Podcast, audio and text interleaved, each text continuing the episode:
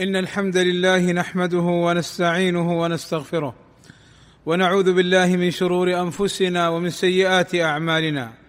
من يهده الله فلا مضل له ومن يضلل فلا هادي له. وأشهد أن لا إله إلا الله وحده لا شريك له. وأشهد أن محمدا عبده ورسوله. يا أيها الذين آمنوا اتقوا الله حق تقاته ولا تموتن إلا وأنتم مسلمون.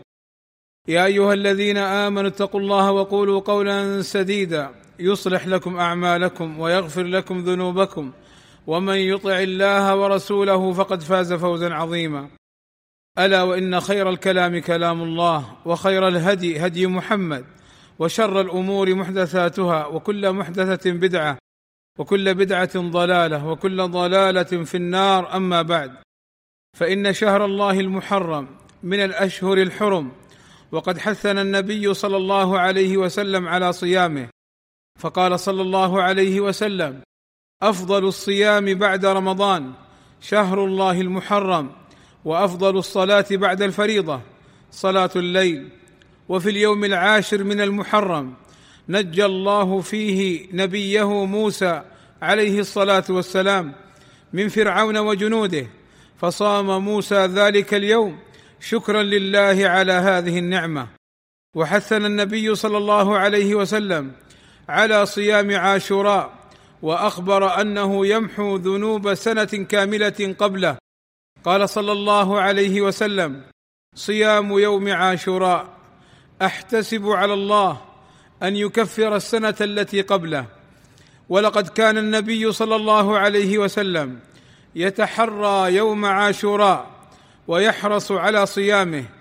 قال ابن عباس رضي الله عنهما لم يكن النبي صلى الله عليه وسلم يتوخى فضل يوم على يوم بعد رمضان إلا عاشوراء. ويشرع لك يا عبد الله أن تصوم يوما قبله وهو اليوم التاسع.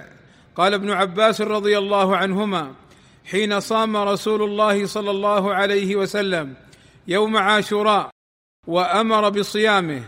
قالوا يا رسول الله إنه يوم تعظمه اليهود والنصارى. فقال رسول الله صلى الله عليه وسلم فإذا كان العام المقبل إن شاء الله صمنا اليوم التاسع.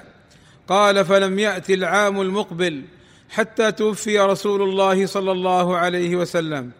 أسأل الله أن يجعلنا من المقبولين الفائزين بعفوه ومغفرته. ورضوانه إنه سميع قريب مجيب الدعاء. الحمد لله رب العالمين والصلاة والسلام على المبعوث رحمة للعالمين وعلى آله وصحبه أجمعين. أما بعد فقد أحدث بعض الناس في هذا اليوم يوم عاشوراء أمورا عديدة لم يأت بها الرسول صلى الله عليه وسلم ولم ترد عن الصحابة الكرام رضوان الله عليهم. وإنما هي محدثات وبدع وضلالات كما نص على ذلك أهل العلم. فما يفعله بعض الناس هدانا الله وإياهم للصواب من إحياء ليلة عاشوراء وزيارة القبور والحرص على التكلف في الطعام متقربين في ذلك إلى الله تعالى هو من الأمور المحدثة التي لم تات عن النبي صلى الله عليه وسلم. ولا عن صحابته الكرام وكذلك اتخاذ يوم عاشوراء يوم فرح وسرور فهذا لا دليل عليه. وكل ما روي في فضل الاكتحال في يوم عاشوراء والاختضاب والاغتسال فيه فمكذوب موضوع لا يصح عن النبي صلى الله عليه وسلم. ومن البدع المستقبحة اتخاذ يوم عاشوراء مأتما كما تفعله الرافضة لأجل قتل الحسين فهذه من البدع والضلالات. فاحذروا عباد الله من البدع وتقربوا إلى الله بشرعه. ولا تضيعوا أعمالكم وأعماركم فيما لا ينفعكم.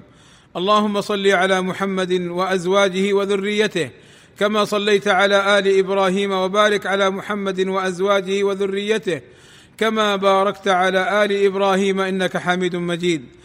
وارض اللهم عن الخلفاء الراشدين أبي بكر وعمر وعثمان وعلي وعن جميع أصحاب النبي صلى الله عليه وسلم وعنا معهم بمنك وكرمك يا أكرم الأكرمين. اللهم آتنا في الدنيا حسنة وفي الآخرة حسنة وقنا عذاب النار. اللهم اغفر للمسلمين والمسلمات والمؤمنين والمؤمنات الأحياء منهم والأموات. اللهم وفق ولي أمرنا لما تحبه وترضاه وأصلح به العباد والبلاد. واحفظه اللهم من كل سوء. ووفق ولي عهده إلى كل خير. واحفظه من كل سوء. اللهم أيدهما بتأييدك. ووفقهما بتوفيقك. وأعز بهما الإسلام والمسلمين. وصلى الله وسلم على نبينا محمد. وعلى آله وصحبه أجمعين. والحمد لله رب العالمين.